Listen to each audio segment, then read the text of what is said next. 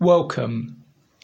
Have you ever considered what happened in God's house, the temple, during the night? It will be locked up and its great gates would be shut. Yet there would always be people on duty in the temple. The priests and the Levites still had many tasks to carry out. God's law said that the fire on the altar in front of the temple building had to be kept burning constantly, day and night. The temple contained much gold and many precious objects, and there were thieves who would even dare to enter a holy place to steal some of those precious things. So there had to be guards on duty watching and ready, if necessary, to fight to protect those sacred objects. And then there were the ordinary tasks. Things had to be prepared for the following day's services at the temple. And in particular, there was the mundane task of cleaning. Animals were brought to the temple by day and they were sacrificed there everything had to be perfect and right for God. And so there was a great deal of cleaning to do by night. And today's psalm, Psalm 134, is about the service at the temple by night. My name is Keith Simons. I'm a Bible teacher from England, and I present these talks on how to understand the King James Bible using the Psalms. So we're going to look now at Psalm 134, as we always do, verse by verse and word by word, seeking to understand the meanings. Its heading in the King James Bible is a song of degrees, and it's the last psalm in the sequence of 15 which have that title. Degrees means upward steps. And we think that this refers to the pilgrims, the people going to worship God at the temple, and the way that they would have to climb uphill for the last part of their journey to reach the temple.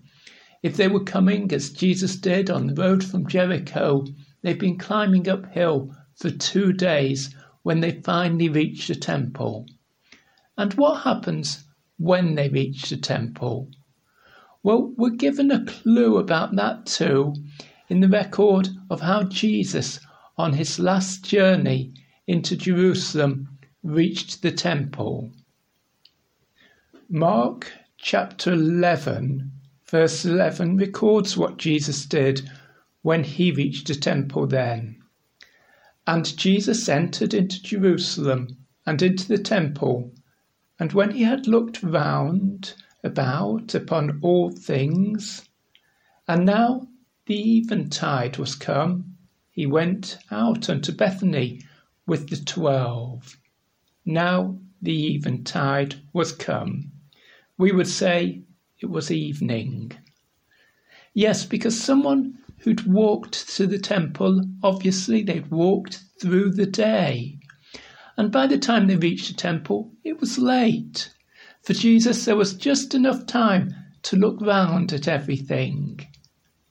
And then it was necessary to leave the temple and to go to the place where he would stay the night, which in this case was at Bethany. So we can see that people often arrived at the temple just about the time that the temple was about to close its gates. But in the psalm, we picture the people speaking to the Levites and to the priests, to those temple officials who are going to serve God at night. And we see that this isn't a case of arriving too late to do anything. No, they are preparing for the night of worshipping God. Verse 1 Behold, bless ye the Lord, all ye servants of the Lord, which by night stand in the house of the Lord. So these people who've travelled are, in the first couple of verses, speaking to the priests and the Levites, their helpers, who are going to be looking after the temple and carrying out their duties through the night.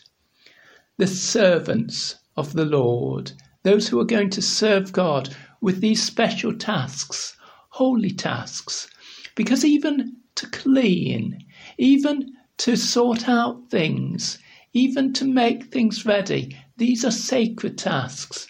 These are tasks with which they are going to worship God. So they are called the servants of the Lord.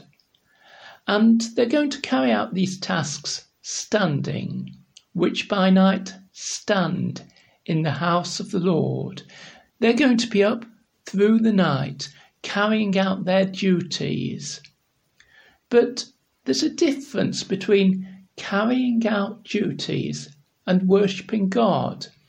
Yes, by those duties, they should be worshipping God, but they could just spend the night thinking, well, I've got to do this and I've got to do that, and not really thinking about God at all. Or they could spend the night just talking with their, their friends and their work colleagues and chatting through the night. It's going to be a long time till morning, but we've got to stay awake, so let's let's just talk about sport or anything. No, they must make their thoughts about God. And maybe that's why this psalm begins with the word behold. It means look. Look around you. Look at where you are. Remember, you are in the house of God. You are carrying out duties for God. You are serving God. You can't be as lazy servants who just lie down and sleep and neglect your duties. No, in your heart, you must turn to God. You must see God and you must bless him. You must give honour to him. The word bless in the Bible really means to kneel down. Now, we've already seen that those who are serving God in this holy place are standing up. So the instruction is not really that they should physically kneel down, it's talking about the attitude of their hearts. Their hearts must bless God. Their hearts must give honour to God. Their hearts must give the first place to God. And when their hearts are right before God, when they are truly serving God deep inside themselves, then their speech, then their actions will be the right actions for people who are serving God in this most holy place. So in verse 1, the visitors to Jerusalem, the people, are calling on those who are locking up the temple for the night, and they're saying to them, Remember this night. Keep on praying. Keep on serving God. Keep on giving honour to God. You know, the relationship of Israel depends on what happens at the temple. Its relationship with God depends on the worship of his people and his priests. So you be sure this night as we leave you, as we go away to Bethany or wherever we're spending the night, you be sure to continue those acts of worship, even as you're carrying out the tasks of cleaning pots and pans and floors. You can bless the Lord in your hearts. In fact, you can do more than that. Verse 2 Lift up your hands in the sanctuary and bless the Lord. There's that instruction again. Bless the Lord. Worship God. Kneel before Him.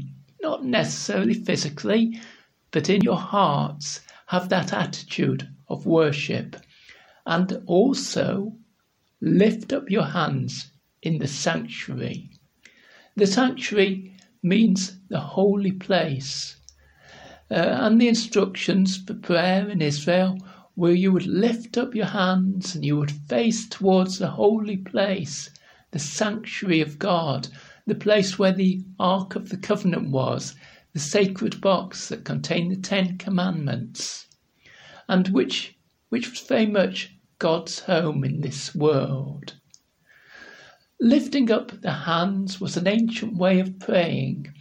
Today, people sometimes ask children to put their hands together in prayer, but the biblical way was to lift one's hands into the air, uh, as Moses did in prayer, showing that he depended on God maybe expressing the idea of reaching out to God to request His blessing and His help. And so we're asking the servants of the Lord not just to give honour to God in their thoughts, but actually to be praying to Him as they carry out their duties. Verse 3 seems to be the reply of the priests and the Levites. In verses 1 and 2, the visitors to Jerusalem have asked them throughout the night to continue their prayers, to continue blessing God. And now the priests turn to Israel's people and they declare God's blessing upon Israel's people. Verse 3 says, The Lord that made heaven and earth bless thee out of Zion. There's a reference here to Numbers chapter 6 and uh, verses, verses 24 onwards, where instructions are given to Israel's priests as to what they're to say to bless the people. They say, The Lord bless thee and keep thee. The Lord make his face shine upon thee and be gracious unto thee the Lord lift up his countenance upon thee and give thee peace. And here in Psalm 134, verse 3, it expresses this as the Lord that made heaven and earth bless thee out of Zion. Bless again. It's the same word as we had in the previous two verses. This word that really means kneel. But when God is said to bless his people, it means that he shows his kindness to his people. It means that he, he, he helps them and assists them with their problems. It means that he supports them and shows his love towards them. Let's remember who this God is the God who shows his kindness to his people. What's he called? the Lord that made heaven and earth. God in heaven, with his great power, never imagine that he's like the false gods that other people worship, foreigners worship at their temples.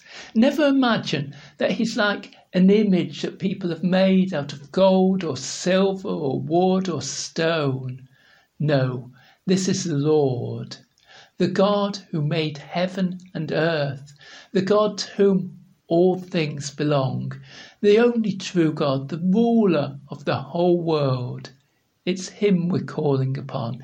It's Him we're worshipping. It's Him who deserves our honour and our praise. And it's Him who shows kindness to His people. Never imagine that He's a weak God, a God who has no power. The God who made heaven and earth has power to help you in whatever situation you may be in, in whatever need you may have. He is the Lord that made heaven and earth. Lord, here as elsewhere in this psalm, is in block capitals. The sacred name of God, the name that is uniquely the name of Israel's God, the name of the true living God, this name the Jewish people don't even pronounce out of reverence for God. Uh, they use another Hebrew word wherever it occurs and they're reading from the Bible, just to show reverence to the sacred name of God and how much respect and how much honour he deserves. Yet it's this God who has chosen to show kindness to his people. And nor must Israel's people think that this God is far away from them. Yes, he rules over heaven and earth, and his home really is high, high above the heavens. Yet he's also chosen to live among his humble people. He's also chosen to have a dwelling place here on earth on thee hill called Mount Zion. Zion is the hill where the temple stood. And so when it says, Bless the out of Zion, it's saying, May the Lord bless you from the place in Jerusalem that is his home. God is near to you. God is acting in the lives of Israel's people. God is showing his kindness. But how is he showing his kindness?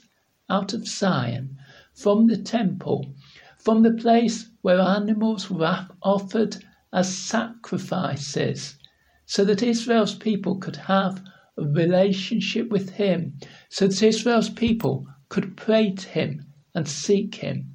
It's from that place that the Lord blesses his people. And for us as Christians, for us who know the Lord Jesus, the perfect sacrifice for sins, from where does the Lord bless us? Is it not from the place of sacrifice, from the place of Jesus' death, where Jesus suffered and died to take the punishment for our sins so that we have a right relationship with God, the Lord that made heaven and earth. Bless thee out of Zion. Today's talk is, if you're listening to them in the correct order, the 99th talk that we've put out on the Psalms. That means that our next episode will be a very special episode because it will be our 100th episode. And for that episode, I've chosen a very special psalm, of course. You'll hear which one it is next time. So I hope you can join us again next time. My name is Keith Simons. My email address 333kjv at gmail.com. That's 333kjv at gmail.com. Remember to join us, as I say, for a hundredth episode next time. But in the meantime, let me read you the whole of our psalm for today, Psalm 134.